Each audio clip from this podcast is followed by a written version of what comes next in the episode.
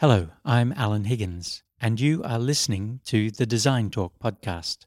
The following recording is a cross pod release with The Blind Spot, a podcast created by Tina Lowe, Accessibility Officer at University College Dublin, Ireland. This episode was recorded on the 13th of December 2021. Welcome to The Blind Spot. I'm your host, Tina Lowe. This podcast looks to show everyone about making Ireland accessible for all. We are absolutely delighted to welcome Sean Doran and Kyran O'Mahoney from the National Council for the Blind.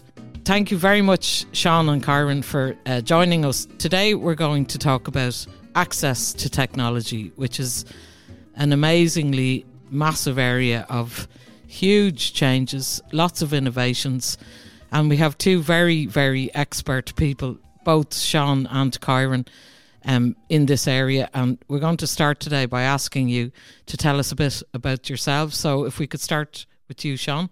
Yeah, so I'm Sean. I, I work in um, NCBI as a program coordinator, and we do lots of stuff with accessibility. I have passed in NCBI being an IT trainer and working in other roles. So for the last seven years or so, I've been sort of entrenched in thinking about accessibility and how people with visual impairments can access technology and it's been a very very interesting seven years. And before that, Sean, what what was your background? Always in software technology, or did you study? Yeah, I studied software. I studied software development in college, and I worked in a number of different fields, from everything like from from from sales to technology to. I used to work in a in a place where we used to before college where we manually built old tape drives. So so we were always putting together and taking apart technology, and I always had an interest in computers and stuff at home. I used to break technology before my folks got home, and I had to fix it before they got back. So that's that's where my sort of interest in technology. So you were always interested in the actual, you know, the nuts and bolts as well as the software. Yeah. Absolutely, always always thinking thinking around. And Sean, how, how did you get involved with the National Council for the Blind? Like, what did you have a, a, a particular interest in blindness, visual impairment, or did you have a member of your family, or what drew you to that? So it was actually it was actually sort of a, a sideways move because I was working in um, here for a short period of time, and um, we shared an office with NCBI, and I was asked if I wanted to maybe volunteer and do some training with NCBI, uh, like as in me training some of the service users because they seen the work I was doing in uh, here at the time. So I came over as a volunteer first, and then I sort of got different roles throughout NCBI after that. And I don't think they can get rid of me just yet, Kyran. no, no, you're not going anywhere. and uh, Kyran, can you introduce yourself and tell us about your background? Yeah, so so my name is uh, Kyran O'Mahoney. I'm the, the Chief Technology Officer with the National Council for the Blind. Um, so what, what that means is I I'm, I've kind of two responsibilities in, in, in the NCBI. I look after all, all of the technology aspects of our services. So whether it be um, technology training or technology support to people with sight loss, and they also run then the technology for NCBI Group, which is made up of about five five companies across the overall group. So um, yeah, um, I think eh, you know I'm I'm with the NCBI now about two little over two years. Um, and I was only saying to Sean the other day, I can't believe how quick it has been since I joined NCBI. It's been a, it's been an absolute whirlwind, and and NCBI have been really ambitious around um, you know going through an overall kind of digital transformation on technology because you know um, they've really recognized the importance that technology plays when the lives of the lives of people with um, people with sight loss. And I, I, as I was just saying before we started, I've, I, I suffer from nystagmus myself, so I have maybe about um, about 18% vision. It's dropping a little bit at the moment, but you know, um, I know you were saying to Sean, how, how did he come to NCBI? But this is my first time ever working in the charity sector. I'm, I'm a computer science graduate, and I've worked in in loads of different companies like Ryanair and Dunnes Stores and Allied Irish Banks and and other places. And you know, I I never, you know, I, I, have been very excuse me, I've been very lucky that I've been always using technology to kind of overcome sight loss and when I joined NCBI, that was kind of the biggest thing for me is to is to make sure that you know um, that mantra within NCBI is at the forefront of everything. You know that that technology is such a key enabler. So I've been working with Sean and the overall kind of NCBI Labs team, which is kind of our, our technology team, um, to really kind of embed the importance of technology, you know, and how we can we can do like events like this and really kind of advocate for how important technology is as as a key enabler for for and people with Kyran, that's really interesting because I was going to ask you, uh, and you will you'll know this because if you've been growing up with technology, yeah. For um, can you tell us because I I'm it's a fascinating journey. Like I know myself when I lost my sight in my late late twenties, um, the screen reader software was called Cicero, and it was very um, synthetic, very very synthetic, kind of Star Trekky sound. And I know there's been huge advancements, but could you tell me to give give the readers a like a historical kind of uh, walk through the how technology started, how it developed, because there's so many changes in it for visually impaired and blind users, especially. Well, do you know what's what's really interesting is I, I, just to give you some background, I really stumbled into tech technology. I actually wanted to do physio and UCD, but I didn't get the points, and uh, I, uh, I I had technology as kind of a backup, you know, and I ended up on my, my very first day in, in, in lectures in college I had I didn't even know how to turn a computer on, and you know I uh, I don't know if people were, people remember because they might be uh, I, I don't know if everyone's as old as I am, but computers used to be just all big white boxes, and I literally had to touch feel the front of the case to try and That's find right. the power They button were giants to Yeah, turn it on. Yeah, I remember. Yeah. so I, I I knew I knew nothing at that point, you know, and then you know, and I remember you know trying to to to, to we were trying to price like large screens and things back in I think it was like it was before the the before 2000s anyway when I when I started college. Oh my god, I'm so old. But like the um you know even to get like a, a 19 inch monitor back then uh you know was was two like two or three thousand pounds like it was crazy expensive you know for um uh, to do it so like I remember we were all saving for ages just to get just to get me a monitor for college, you know. And it's you know when you think about the evolution of technology, and now you know I, I know you referenced the, the, the screen readers. Now you have like neural engines that are that are used for for voice dictation now in Siri and things like that. But what what I love actually about at the moment with with technology is that I kind of always use use this story lately. So when my my kind of journey with technology as someone with sight loss really started off where I need the biggest possible screen I can get. Like, you know, I need, if I could get like a 100 inch screen for my laptop, that'd be what I get. But obviously you can't because they're just couldn't afford something like that. But recently I've noticed because the likes of Windows and, and, and Mac and uh, the operating, operating systems, they have, they have so much, you know, assistive technology built into them. I don't really need to do that anymore. You know, and, and Sean will, Sean said it. I'm not, I'm not joking. I use it. I use, personally, I use a 13 inch laptop now. I don't, um, because I can use Zoom so easily on a Mac, you know, I don't need to, to go out and buy it the huge screen that we paid. Yeah. Yeah. you know, probably yeah. more than that Mac actually cost. And, and can you tell me, Kyran, you know? where did you do your? So you mm. didn't do physio, so you decided to, you did computer science. Wow, computer science. Even though you didn't uh, have a background uh, in it, or that's amazing choice. No, no, no, no one, no one in my family had uh, had any computers. I literally picked it because at the time you'd be guaranteed a job if, you, if you, yeah. do computer. And, and, that hasn't really you, changed. Did you study but, in? Uh, where did you do your degree in computer science? Uh, it was in it was in oh, Griffith College in Dublin. Good. Yeah, that's very interesting. So, uh, yeah. I loved it actually. Yeah, I, I loved it actually. And do you know do you know what I think is, is really is really important just from the from the perspective of accessibility is that I'd never come to technology until my my degree. You know what I mean? So I, I never knew that it was something that could be such an enabler, you know, because I was kind of forced to use technology because you have to if you're doing a computer science degree, you know. Um, but I remember in in, in secondary school, um, I was I was given a, a, laptop, you know, and it was like two weeks before my leaving cert, and they were like, "This laptop will help you as someone with sight loss."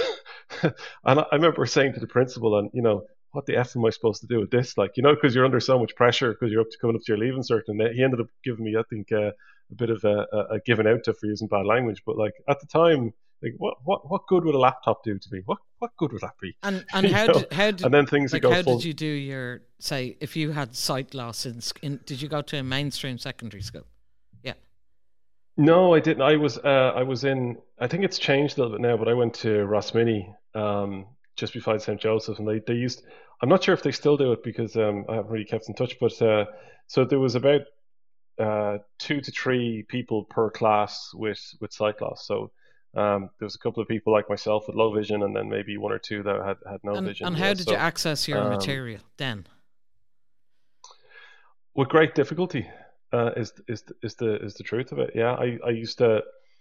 Uh, there was very limit. It was very difficult to procure like um, large print books because you know the curriculum would be at more always ahead of what, where you needed to what you needed to study. You know, and it was the same for people with sight loss because back then it was it was all braille, you know, paper braille, um, if for no vision, and, and literally the the two teachers that used to be there to support uh, children with sight loss would would be typing, you know, brailing the books the day or two before the actual class, trying to keep up. You know what I mean? And um, no, I know that's that's changed now. That's just this is back in the nineties, but uh, you know, and I remember like the what I what personally the biggest problem I had is because I was trying to do kind of honor subjects and stuff like that. I'd, I'd get really severe eye strain from reading, trying to read like you know normal size books and stuff. Yeah, yeah. Even even some of the large print that I get. So I'm trying to use magnifiers. You know, so, handheld magnifiers. So then, like when that, you were was... in secondary, you you did you use tape recorders? Was it? Did you have any technology?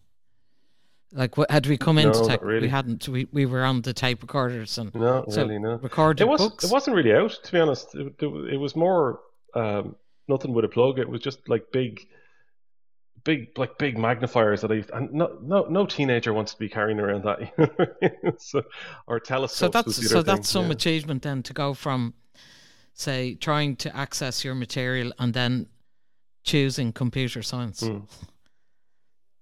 Yeah, and I, I you know what I I think it's it's it it's come so much full circle now. I I can't. Uh, um, and this is re- really why I why I took the job in NCBI to really to talk about this, right? So if you think about it back then, even trying to get a large print book was challenging. You know, trying to get, you know, digital mag- magnifiers didn't exist. I, I don't think speech software was even back in the nineties. Sean might correct me on that one. I'm not sure. It would have been um, a very, very, very small case in the early nineties. Yeah. But now the number one, and I think this is what what I what I love telling people is that the number one accessibility tool that I have and I carry it with me all day, every day. And Sean will attest to this. I am glued to it. Is my iPhone. I use my iPhone for everything. I I use it as a digital magnifier because I can zoom in and out on text. I literally read my my little girl. I have a three year old little girl. I read her her bedtime stories using the the magnifier app on the on the on the phone with the torch turned on, so I can get it. You know, if you think children's books, they naturally have large font, but you know, I want to be able to engage with her, so I can I can sit back a little bit more and use the iPhone. I, I stop the buses during the day by using the, the magnifier on, on the phone. And, you know, I heard a great story recently from from one of our service users, and he was telling me that it was at last Christmas he was at a, a family function, and someone said, "Oh, I can't do this with my iPhone." So he took the iPhone off them. He said, "Hey Siri, turn on VoiceOver," um, and fixed the issue using voice on VoiceOver on, on his iPhone. Then he said, "Hey Siri, turn off voiceover, and gave them their phone back. I thought, isn't that such an incredible journey on technology to say that we can get there? Now, everything is not perfect yet. Don't get me wrong, and I, I know there's still there's still a lot of challenges out there, but but things, you know, technology is in my view, and, and I say this on every report I give into the NCBI board. Technology is the single biggest enabler. You know, it's not perfect, but it, it will get you some of the way. Yeah, absolutely. You know? And Sean, talk to us about the services that the National Council for the Blind offer to the public? Like in terms of technology, what we would offer is uh, technology assessments initially, where we would meet a person, Tina, sort of gauge their, their, their needs in terms of technology, and we would kind of assess what technology we can use to aid those needs, and then we can kind of begin training. So we, we do lots of training sessions, and a person might know be something as simple as I want to learn how to use an iPhone to make phone calls to contact family members. And you know, if that person's got low vision, we can show them, you know, how to enlarge text, like Kyran's talking about how to use Zoom. And if a person has no vision, we can show them how to use like a, a screen reader on their on their on their mobile phone, whether that's TalkBack on Android or VoiceOver on iOS. And then for people who want to learn emails and things that we, we teach them like Microsoft products, maybe if they're using a laptop. Um, but like all this can be done on your mobile device also. So in terms of technology, we would offer lots of training, assessments, and then we provide a whole host of other things also. And do you provide? Um, does the National Council for the Blind provide support to employers, or does it train, say, employers in learning what the technology is for potential employees? Yeah, we, we, we, would we, we would always advise people. Like employers have often rang us in the past and said, "I'm going to have a person working with me with this condition. Uh, what equipment would I need? What's best to do?" In terms of you know, if it's someone with low vision, like do we need big screens? We need certain lighting. Um, if it's someone with no vision, do we need certain types of software like screen readers? and is our software if they have like bespoke software like you know their own databases or cms's um, will that work with screeners etc so we can off we can consult them on that and advise them on that. Also in terms of work placement adaptation grants if there's equipment that someone can, can avail of we can advise employers on all that information. Very good. And one of the things that happens quite a lot is still i like i work in a large organization and um, sometimes I find it quite frustrating that um, people still don't know what um, screen reading software is. And like, is there, Kyran, do you see a way kind of to nationally show people, employers especially, educational institutes, um, how this works, and then to the actual nitty gritty of it, which is um, what I'm going to ask Sean to describe because he's really good at describing this, is how to make documentation accessible so that if somebody uses a screen reader that they can access the material. So do you, does an NCBI have a master plan or a kind of a, a, a national awareness which it continues to engage with um, large organizations to show them how to create accessible um, information and then to show them what screen readers are and what they do I think just just before you jump in, Sean, on the document piece, I think what's what's what's really um, what's really important is that so NCBI were were huge advocates for the new EU legislation that's been um, brought into Ireland, which is um, which is essentially said that all uh, public bodies and government bodies must have an accessible website and um, mobile application, um, and that if you if anyone out there wants to wants to Google the WCAG 2.1 standard, that does also incorporate document accessibility as well. So we've been working really hard to in the NCBI to support companies and organizations around understanding what those guidelines are and teaching them and, and training them to um, you know to, to ensure that they meet those criteria because they now have to because it's law. But what we're finding more and more is that uh, companies that are not covered under legislation are doing it because you know it's part of their diversity and inclusion agenda. You know, so NCBI has been working with them also to say this is something that not only should you do because there's a law there to do, but it is actually the right thing to do. And I think Sean has kind of been on the ground working with a lot of these companies and actually being a, a key kind of um, trainer, so to speak, in terms of transferring that knowledge. But I think it's great that one that there's a standard now, you know, and that standard has been around for a while. I'm not, not saying that, but it's getting a lot more, you know, uh, if there's any sort of legislation that's behind a standard that you need to meet, it makes it a lot easier for us to um, to bang people on door. Yeah, yeah. So, for example, any of the documentation, I'm not sure what, what UCD's funding is, but any documents that are up on your uh, on your website would, would need to yeah. be accessible. Yeah. Your website should well, be accessible. We, Similarly we have to it at others, the moment. You know? We've had a program in place since probably started off two years ago, University for All, and it's all about trying to um, bring everybody on board to create information and create inclusion and you know best practice in trying to in- ensure that people can be included in every way in the workplace. So that that is an initiative, but as well as that, uh, uh, you know, saying that it's it's legislatively you have to do it. It also makes um, very good business sense because I was just I've been reading a lot up on this and sixty percent of the population will at some stage have to use some sort of assistive technology in Ireland we have an aging population, which means that we we also have to use lots of different types of assistive technology. So, and then for a business to ha- provide a service that will include everybody, they make far more money, and it's very economically acceptable and it's a good plan to try and create accessible information as well. So on that, I, I want to ask Sean the I love asking Sean this really hard question because he knows how to explain to people because I'm, gl- I'm glad you're this asking Sean. this is the this is what we try to this is a like we do have people in UCD actually who carry out workshops all the time on this topic and it's really helpful and it, it it's amazing but to create an accessible document so talk us through that, Sean. Okay, so like there's, there's like like Aaron saying with the WCAG 2.1 web standards, that also applies to documents and digital content like like like PDFs or Word documents. So you're almost, you're you're doing like a review of the document in terms of like it's almost like a mini review of a website. Like so, like you, you check things like is the text clear print on it? It, is it if you use cursive text, it can be quite hard to read, especially with people with dyslexia. And if you think of people with low vision or maybe color contrast issues, we have to see are the colors in the document used correctly? Are we going to put something like, you know, pale uh, pink text over pale blue background? You know, that could be very, very difficult to read. It might look nice in terms of a style point of view, but it's going to be very, very difficult for people to read. And then you get into sort of the, the screen reader sort of end of it also, if you imagine things like, you know, a, a PDF is going to have lots of images. Are all those images labeled correctly? Do they have all text describing what that image is conveying? Um, if we're using an image, we're using it for a reason.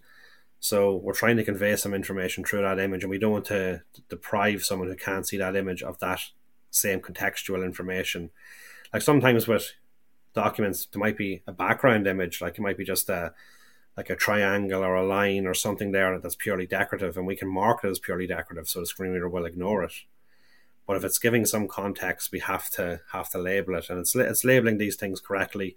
As a screen reader user yourself, Teen, I'm sure you come to an image and there's far too little old text for it to actually mean anything to you, or you know someone could have won a, a, a poetry prize in writing um, the longest subscription ever. So it's that balance.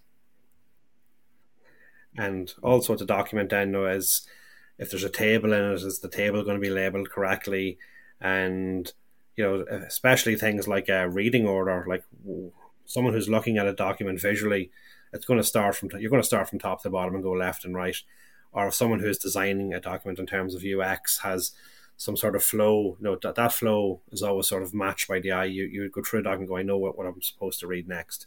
But with a screen reader, unless that order has been implemented correctly, you could open up a digital document and start at the bottom, and then you, you could be up in the middle and back up at the top.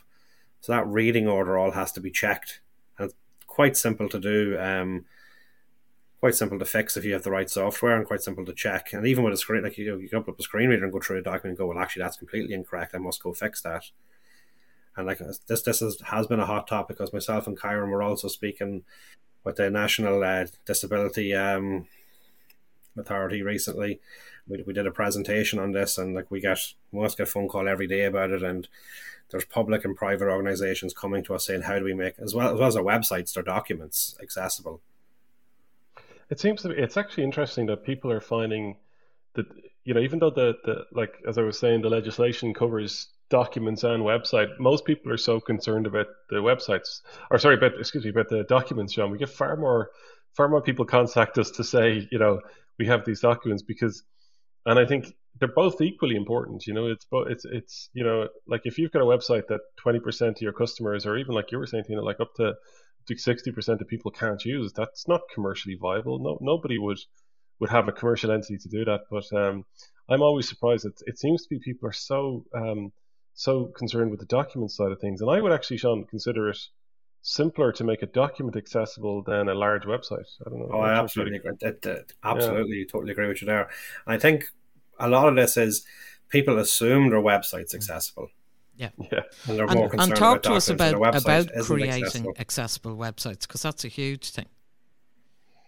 I know it's a minefield. So, much like you're saying. So yeah, much like we were saying about the the documents there. A lot, a lot of that stuff still stands. Is your color contrast correct? Are you using the right fonts? Can you can you zoom to a certain amount without overlapping of text? And you know, is your images labeled correctly? But what you can't check for with software, you have to do manually. And Tina is actually like doing end to end on the on, on the website. Like use a screen reader, for example, and go through it, uh, or just go through it, you know, without without that and find other issues. But with a screen reader you know, you could be tabbing from element to element or down arrow, sorry, tabbing from interactive element to interactive element or down arrowing from element to element.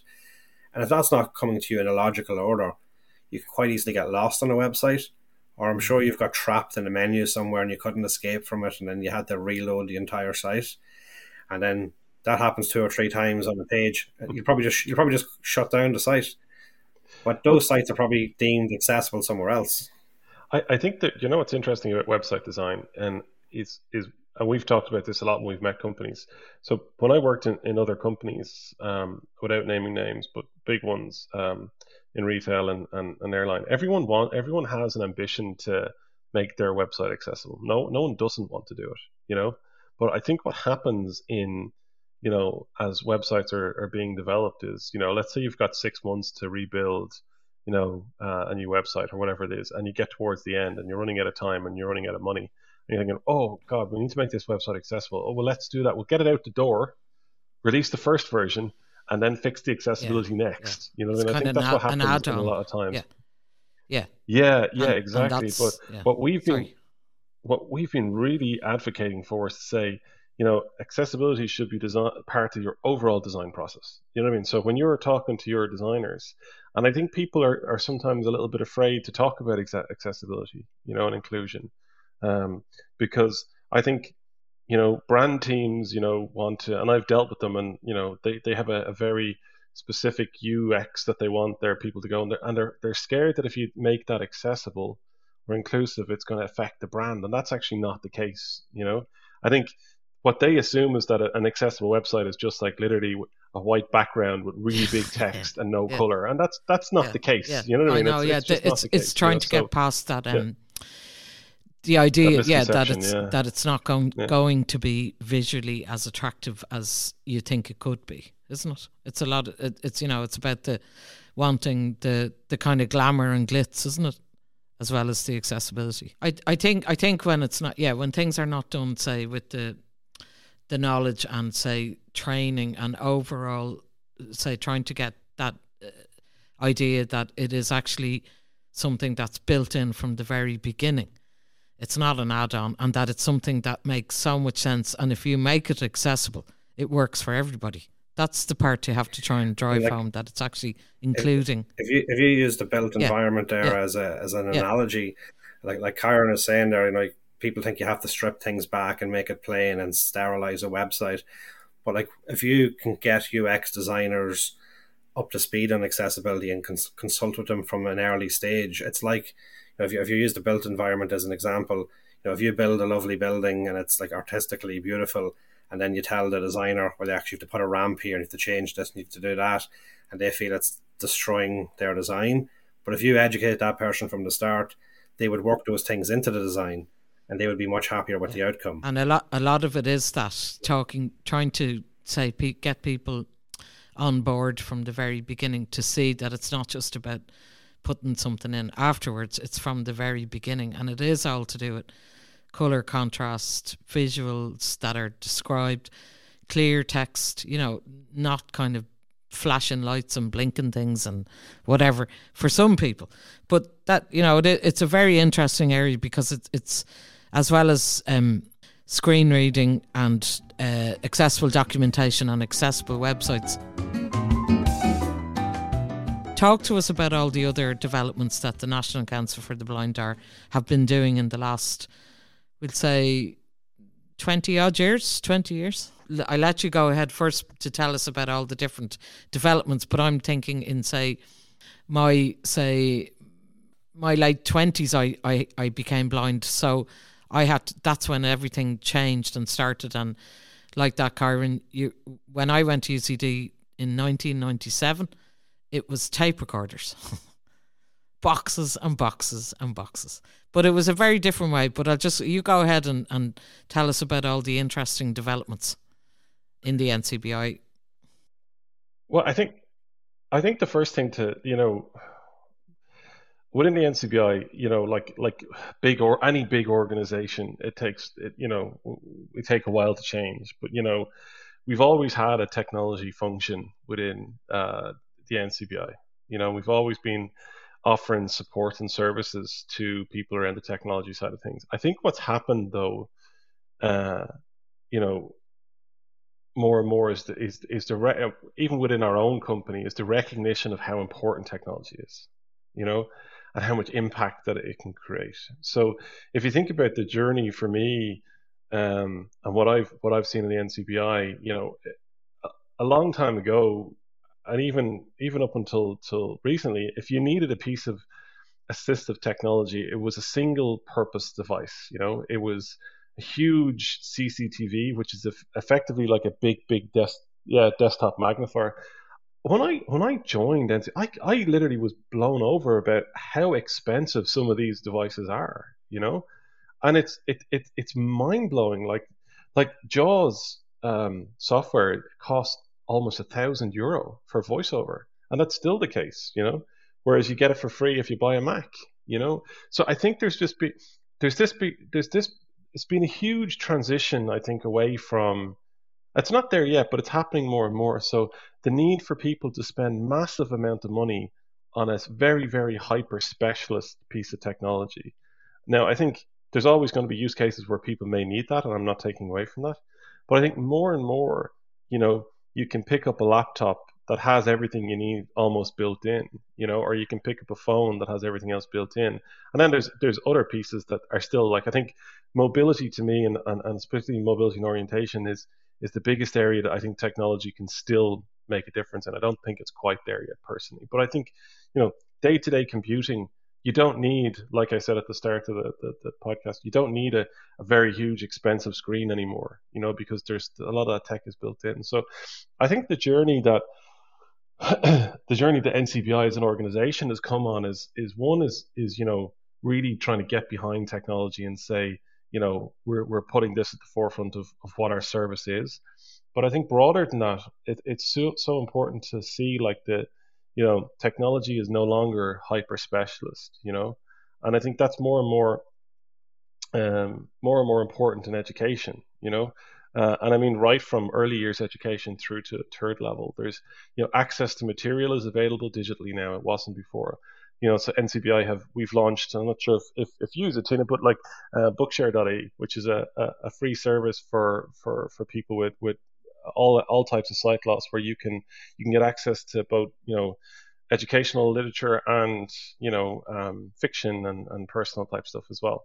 You know, and and that's all available whether it's in you know um, PDF or EPUB, and you can pick the format that suits your level of disability, you know, and then right up to the fact where, like I said, where, you know, like we, we would still we still have those CCTVs because some people still still like to use them, and that's fine. But I think more and more, um, it you don't need to be the person in the room. Like a kid going to school doesn't always need to be the person using something that's really going to draw a lot of attention to them as well. You know, like I, I remember when when I when I was a teenager, I I almost refused to use the monocular, which is like a it's like a small telescope um, and you would put it up to your see buses and things like that or see the board. And I hated using it because you know it really made you stand out amongst your peers. Whereas now you can you can use an iPhone or a digital device, or you can just have a camera that sits on, on the table, you know, a digital camera that sits on the table. So it's not it's not a, as obvious. And I think that's been the big transition for for NCBI is we're getting to a point where you know, we offer training and support as opposed to providing some super high specialist piece of technology. So I think we've got to, we've got a core mission at NCBI, but we'll never stop giving individual technology support to service users. You know, so one-to-one based training. Sean and his team, you know, supporting you know people about how to use technology for people with sight loss and their family and friends, and how to support people. Like, so if you've got an issue that's unique to your sight loss around technology, your you, you and your family and friends can ring and ask us for for support, and all all of that is obviously free. And then the second side of our, our kind of core strategy is it's like the digital side of advocacy for technology, where we reach out to you know, um, companies, educational institutions, government departments, and say, guys, you need to you need to make your website accessible. You need to make your application accessible. You need to make your document or whatever accessible. And we also have a, a team of people that works on the on the physical access side of things as well. So it's it's it's kind of twofold. So you've got the individual, and then you've got the broader piece as well. And that's I think we're getting clearer and clearer that that mission needs to be, you know, uh, yeah. loud and clear, so to speak. I've kind of lost my train yeah. of thought with this. And Sean, what what's think, the, you mentioned yeah. the labs? What's the smart labs NCBI? What is that a project or what is that? Smart oh, Hub. Oh, sorry. NCBI Smart Hub. So that that's another initiative that you know Kyran's leading. We're all working on, which is, um, you know, like you're saying, a, a, lot, a lot of the sort of people who are new to sight loss, maybe in their sixties or seventies, due to like you know age related um, conditions such as macular degeneration. And obviously, we can teach people how to use screen readers and how to use assistive technology. But we felt voice was such an an instant sort of technology that any, everyone can use, like voice in terms of uh, Alexa devices and Google assistants. So we wanted to build an Alexa skill and a Google or a Google Action, which is equivalent, which will tell everyone about NCBI services you can interact with it and learn all about maybe different sight loss conditions or different you know services that NCBI offer. Everything from technology training to children's services to adult services to our library etc and you can maybe request callbacks during that. If you're listening to something about technology training you can say oh please call me back. And you know that's going to link in with us and we'll, we'll be able to maybe lift up the phone and give you a call back at a certain stage on that. But the smart hub would also you know give you access to like your library information like your you know we post out a lot of magazines to people on usb keys. You get instant access to that. And you know that that's just hmm. like a kind of a taster and, and how do you access hub a lot better than I would For, you know if you're brand new to the area to the world so, of losing your sight or how do you how do you access that so much like much like any uh, Amazon skill, if we, if we talk about Amazon for a second, you know, you'd search the skill store, you'd find what you need, and, and you'd install it. Now, obviously, ours is in development and it's not currently up there yet. We are currently testing it with a certain amount of people, and we can kind of email that link out to them. But uh, if you have an Alexa device in your house, like that's why you're saying like, in terms of path of least resistance, you know, you can pick up an Alexa device for thirty to forty euro most times, even on sales they can be cheaper. A lot of people have them in their houses already, and if you can download and install that skill, you have access to everything we can offer. And Sean, you know the way we're talking, like age loss or sight loss is affects lots of different people, and our generation, our our population in Ireland is aging, and we have a, we'll have a higher percentage of an aging population. Like, do you do you say, how do you teach say people who have no say digital literacy. For whatever reason and it could be an age like i'm thinking of say people in say my generation where i would have started in the early 1980s i used word star it was called or word and it was the first say word processing and it actually used all the alt keys. So it kind of came in handy years later unintentionally when i went blind. But the whole thing about it was nobody believes you. It's like what Kyran just said. Like I remember those giant, absolutely enormous uh, CPUs and huge computers. Um, and uh, when I I actually worked in a computer company in the early eighties, and it's unbelievable. And this is true. Our main computer programmer, or whatever his title was, he dropped the hard drive. Okay, after about six months of right? He dropped it, okay? So we lost everything. Every single document that I had typed, every report, whatever, right? Everything, every single thing. And that was in like the say early 80s and people like now you'd be like, oh my god, like but it was literally just a big giant box and he just dropped it. Leaving the office, he dropped it and it bang, gone, everything gone. Nothing backed up. But that was the days. It was hilarious. Like they, they and they used to we had loads of programmers who would be writing software, and all they ever did, I used to think the only thing they were ever doing was just printing out sheets for the crack. It was, you know, the computer paper, just endless, endless pieces of paper, like with all these dots and digits on them. And but like that was the days of early. Now that's not even going back to the say late sixties when they had the room, I think, fit. You needed a giant room to fit the actual hard drive or whatever. But but that's that's the way it started. But so now I think what is really interesting is because so many people need to use technology for everything, like online banking, everything. How do you teach all like so many people in in this country, all the different ages, li- digital literacy? Like, is there a you know that's that's a huge thing. Well, it, it all comes down to it all comes down to like they'll have their initial sort of meeting with a community resource worker who might identify some of their needs and then they're passed over to an IT trainer within NCBI for that initial IT assessment.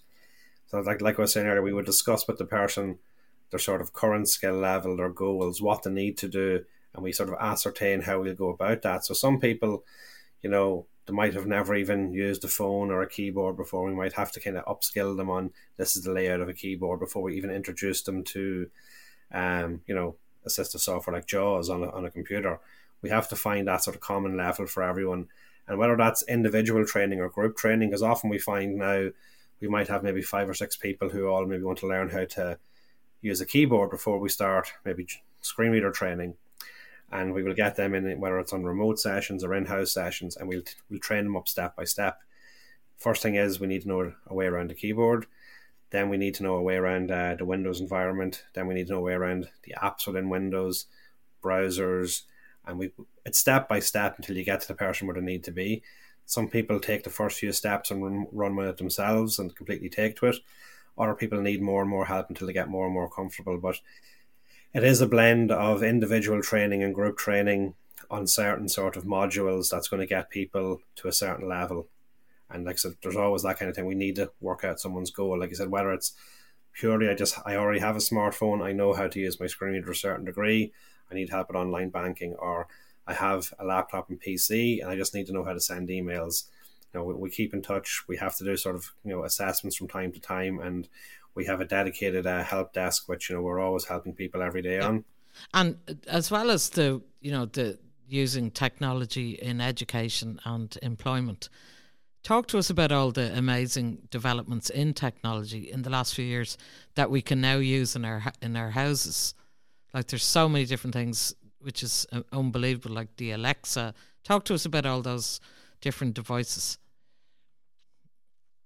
yeah, like we were saying, like our, our own NCBI Smart Hub will be available on on Alexa because uh, we were saying, you know, most people probably have an Alexa in their homes, and probably like seven or eight years ago, people were saying, I'd have no use for an Alexa, I wouldn't need one in my house, and now everyone has said that is using that for alarms, reminders. We have a large, we found a lot of older people find it very useful, and even I find it very useful to say, you know, remind me to take my yeah. wheelie bin out yeah, every yeah. Tuesday night. Turn on my heating. Or remind me about this doctor's appointment. Yeah, yeah. Turn on my heating, yeah.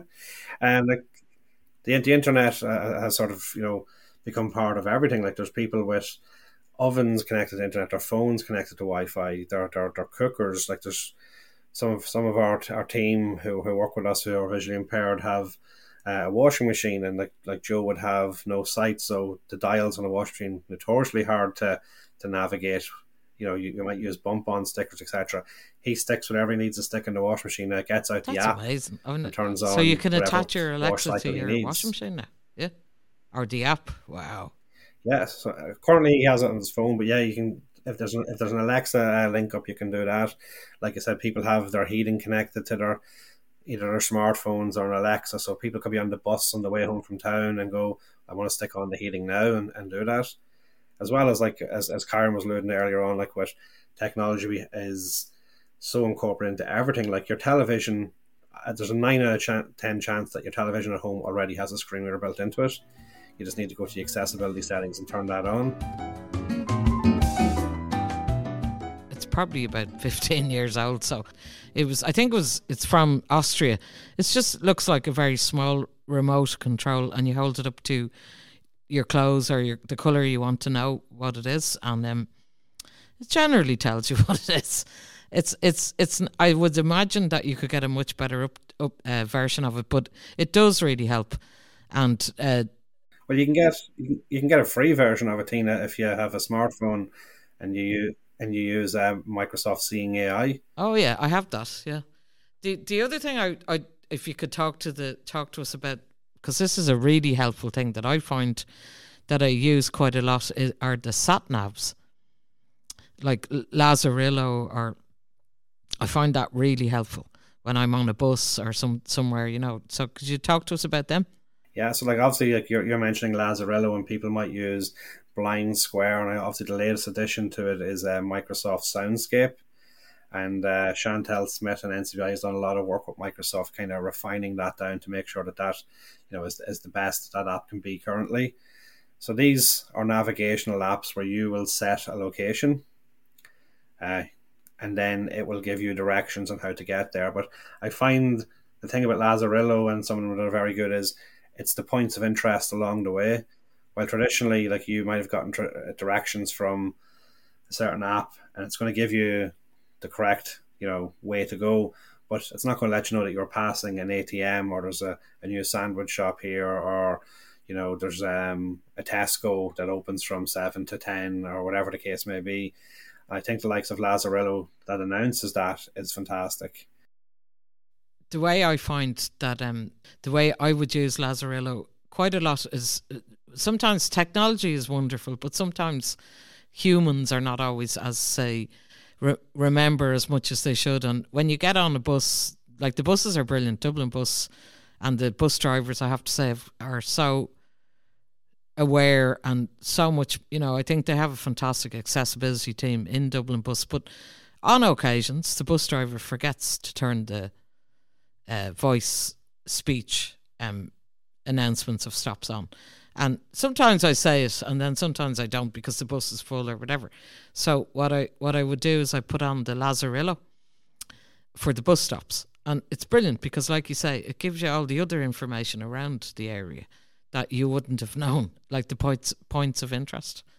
And it's I find that really helpful. So sometimes when you can't say access what you should be able to access because they forget to turn the voiceover on on the bus or wherever, you can turn your your your app on on your iPhone, which is the best thing ever. I think the the developments in technology in voiceover technology, and you can then you know where you are, and it's it's brilliant, you know.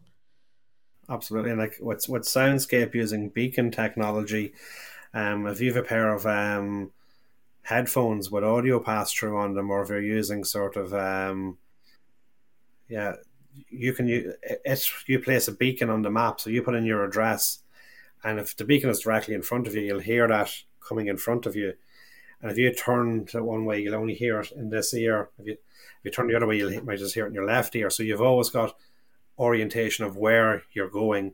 So it's still giving you directions like you know go up to this crosswalk, take a right, you know walk for so many amount of uh, meters, and then you're, you're at another obstacle.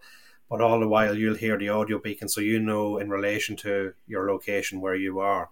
So it's it's a very very useful device, and we do recommend that people give that a go also.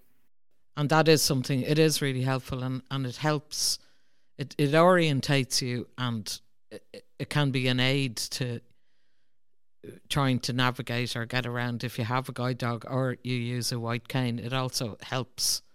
and that, that that is the key thing that is, you know, these, these are augmentative tools. They're not something that you can't just have sight loss and download this app and out the door. You need good cane skills. You need uh, good dog skills.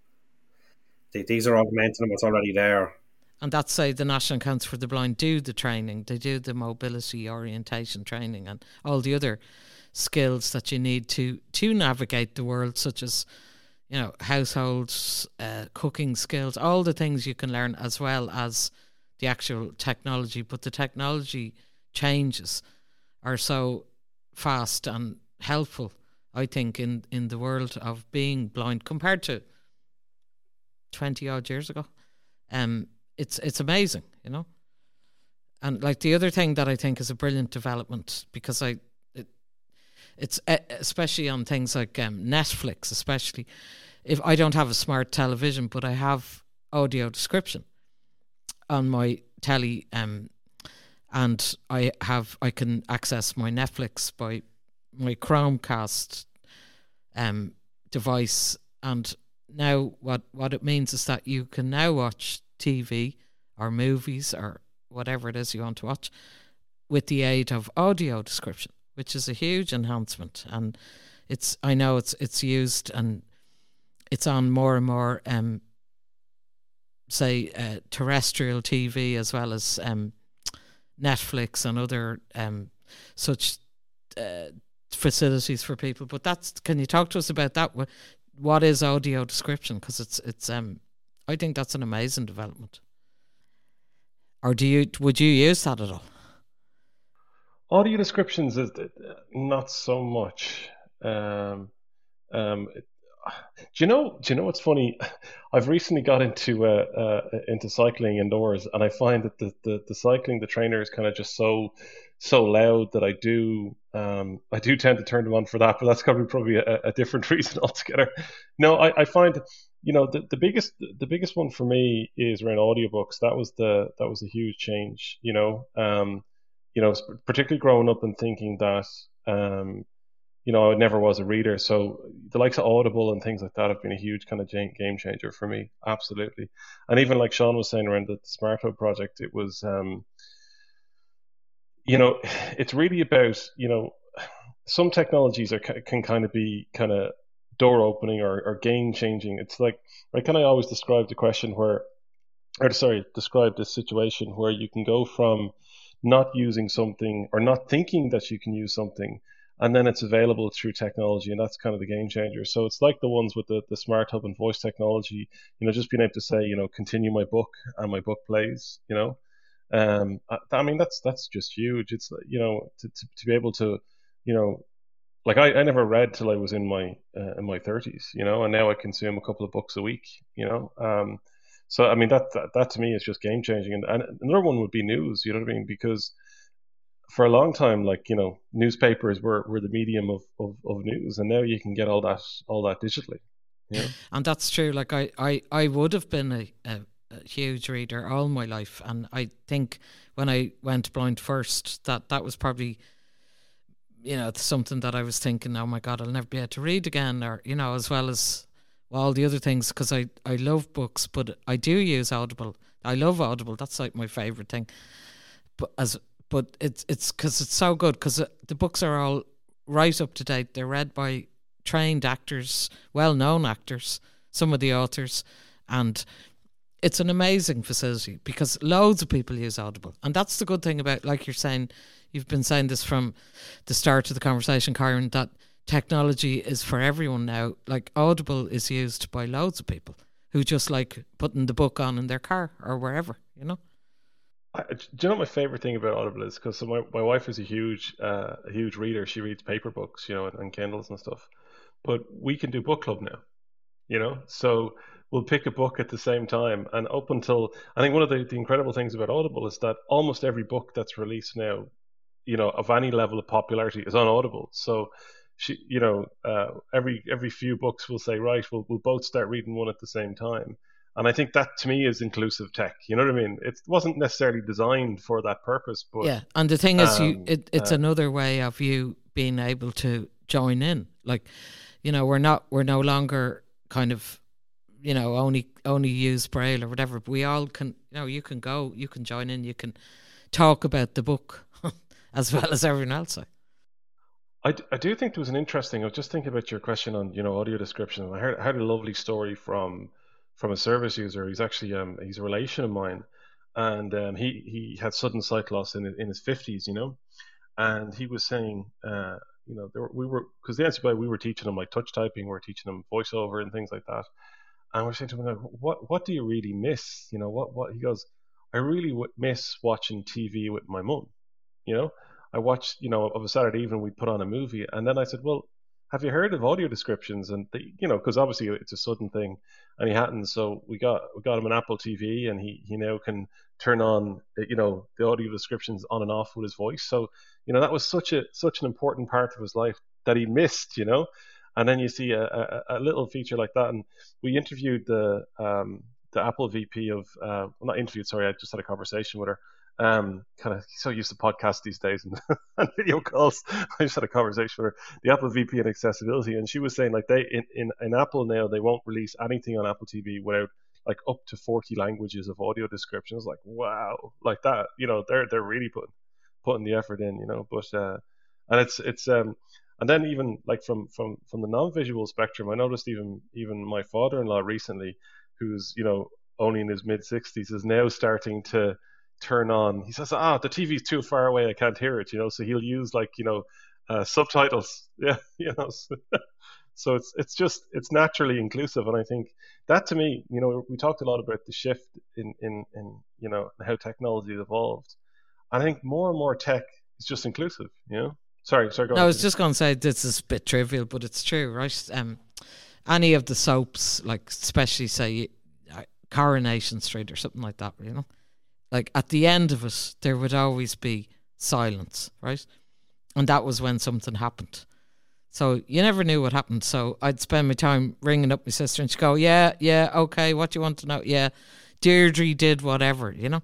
But I remember when I got audio description first, right? It was just brilliant. It was Deirdre Barlow. I don't know if you watched Coronation Street, Sean and Kyran, but anyway, Deirdre was one of the main characters, right? and uh, she's she always was smoking, right? So the la- one, the first audio description episode I had on my telly was uh, Deirdre lights up a cigarette in the back garden, looking pensively at Ken or something like that, right? But basically, you could follow your soaps at last without having to ring your uh, sister or whoever. You know, what happened? What happened? Because you never know what happens because it's always, you know, the cliffhanger or whatever, the clinch, and it's silent. So. You know, you, you even see it now in, because um, for, for me with, with low vision, I very rarely went to the cinema, you know, um, because obviously you can't you can't sit there with a speaker. With no, I know. And there's a lot of yeah, really... there's a lot of images and silence. Well, there are yeah, app, yeah. there are apps. Yeah, so that's what I was just saying that there there there more and more cinemas now are releasing like apps that you can download and it will sync the audio descriptions and you can put your your headphones in. Uh, even when I went to see Dune recently, which is awful, um, three hours of boredom. Um, you can actually put the audio descriptions on, so you can you can put your, your AirPods in or whatever and listen to it uh, during, during the movie. You know, so um, the, the audio, audio descriptions for Dune is there's more sand now, more sand, more sand. Image of sand. Yeah. The only the only movies I used to go to, I know it's changed now with audio description, was I would have to go to something with a lot of dialogue. You know, because I couldn't. You, there'd be big silences when they were showing beautiful scenery. You know, for ages. And it's yeah, I used to hate it the odd time. Like you, you know, when you'd be even even now nowadays, I, I tend not to watch. Well, Sorry, Alexa. Was just That's all right. Um, don't know why. Because she must have thought you were talking to her. Um, yeah, I was. Yeah, but I, I, fe- I find even even now uh, this uh, foreign content is getting really popular on Netflix. You know, um, and if you watch, and this is maybe this is just some advice for people with low vision, but if you watch Netflix their the native TV app, there it's very hard to increase the font size of the subtitles. Whereas if you if you switch to the Apple TV, and use the Netflix on Apple TV, Apple won't let them uh, release software that doesn't allow you to increase the the subtitle size. So with, with my Apple TV now, I can I can start because you'd hear stuff like what well, there's one there's one um oh, Sean will probably correct me this, but it's Money Heist I think was one that was really popular. It's a German one. Was a German? Yeah, and yeah, and uh, you know, I, I, cause I don't know if you've ever heard the the overdubbed versions, but they're always awful. you know? So uh, being able to increase the, the font to a really big size. Now, when I say really big, it's almost taking over the screen, which obviously uh, it, it, means I just watch it on my own. But uh, that's a very good tip, really though, isn't it? That, that's the kind yeah. of information that's really helpful. The Apple technology, it's it really has advanced so many things, hasn't it? With the the equipment. And yeah, and it's it's useful because like we, we have a smart TV at home, so my wife will just watch you know the normal Netflix app and stuff, but I can just switch to the Apple TV then if I'm watching things on my own, and then if we're both watching things together, we'll probably just turn on the audio descriptions. Do you know what I mean? So because they're not, yeah, they're not overly intrusive then, yeah. So there's there's always a there's always a way. I think just to just to, it sounds like a sales pitch, but we don't charge for it, but like NC, NC, NCBI are always available to to to help people with suggestions like that, you know, because I think one of the things that I noted when when because I was a service user of, of NCBI growing up, you know, and um, you know, tech there wasn't really a lot of technology solutions when I was growing up, you know, uh, but now there is. So always, you know, if there's anyone listening to us today or anyone in, in education or their family or friends or people listening to this, if there's something that you think there mightn't be a solution to, there's probably is. You know, so do do call NCBI and we have a free phone number and you know the support is free and you don't have to be the person with sight loss. Like you could be a mom a dad, a brother, a sister, an aunt, an uncle, or just a friend, and you say, listen, or even what what we found even now at the moment, people are ringing us up and say, I want to buy a present for someone, you know, for Christmas, you know what I mean, or or for the holidays, or for yeah, the. I'd like a we'll new iPhone recommend... if anyone's listening. Yeah, yeah, true, yeah, iPhone An 12 upgrade, or, or yeah, iPhone 12 would be lovely. Yeah, yeah. No, but we we, we um uh, and actually the, the, the situation that I was talking to with, with, my relation that was they rang me and said uh, you know what what's a good present? Like get him an Apple TV he'll love wow. it you know? God, that's very generous. So, wow. That'd be lovely yeah. present. Well I didn't pay for it personally. I I would say that I have Alexa as well and um no I I use it for my timing and whatever you know and I the radio and everything but I love it. And I love shouting at Alexa as well because she's very polite. so, since the show is called The Blind Spot, what is your blind spot? And I'll ask Sean first. I can't remember dates. if someone says this is my birthday or this is my date, I will. If I don't have a digital reminder Device. diary, if you don't have Alexa, I have. I have forgot. I have forgotten my own birthday really? numerous times. Ah, Sean, that's Not that I can't recall so it. you just have the a, day you have a blind memory. spot about dates. Very Yeah. good. Wow. I've, I can hold all sorts of useless information, which Kyran can attest to. But if I'm asked a date something happened, no hope. wow. Very good. Okay. And Kyran? I that this is not my answer, but I'm gonna agree with Sean. Like I can never remember dates either, or faces, or names. So I'm just terrible. But my, my blind spot is is the one thing I haven't been able to overcome yet with with sight loss is being able to drive. Okay. So Fair. I've well, told my wife, right? Yeah. I've told my wife that as soon as Tesla release a legal self-driving car, I don't care how much it costs. We have to, even if we have to remortgage the house, I am buying that car because for me, the one thing I haven't been able to do yet Is is, uh, is drive. and that's that's yeah. Wow. So that's Okay. that's the big one. Mm, That'd me. be That's my- interesting. Yeah. My blind spot. Okay. Yeah, Very good. five, five to ten years away, I will be behind the wheel Of a Tesla. Maybe it won't have a wheel. They're I lovely know, cars. but, I have to say, they're lovely cars. I've never been in one. I have. I've I, never my cousin has one.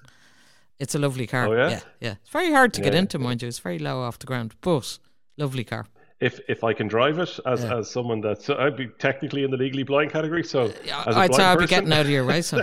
But the funny thing is, this is true, right? And I always say this is that when I could see, I learned how to drive, but I was atrocious, right? I failed my test three times. I was absolutely brutal. I used to cut all the hedges for people, basically. So I always say to people, I did people a service by being taken off the road, you know? Yeah. So there, it's true. One day, Tina. Yeah, one day. Oh yeah, te- well, I'll be in my Tesla Tesla. I wouldn't us. mind a Tesla now. In fairness. Yeah, yeah. So, okay, so thanks very much. Um, really appreciate that, and thanks Sean as ever. You're, Sean is brilliant. He, he's the most patient person. He never says no to, I'm not telling you the answer, which is great. And thank you, Kyran. It was lovely to meet you, and um, Nice to meet you. well too. done on all the work. Yeah. Thanks for listening to The Blind Spot. If you enjoyed this episode, please like and subscribe.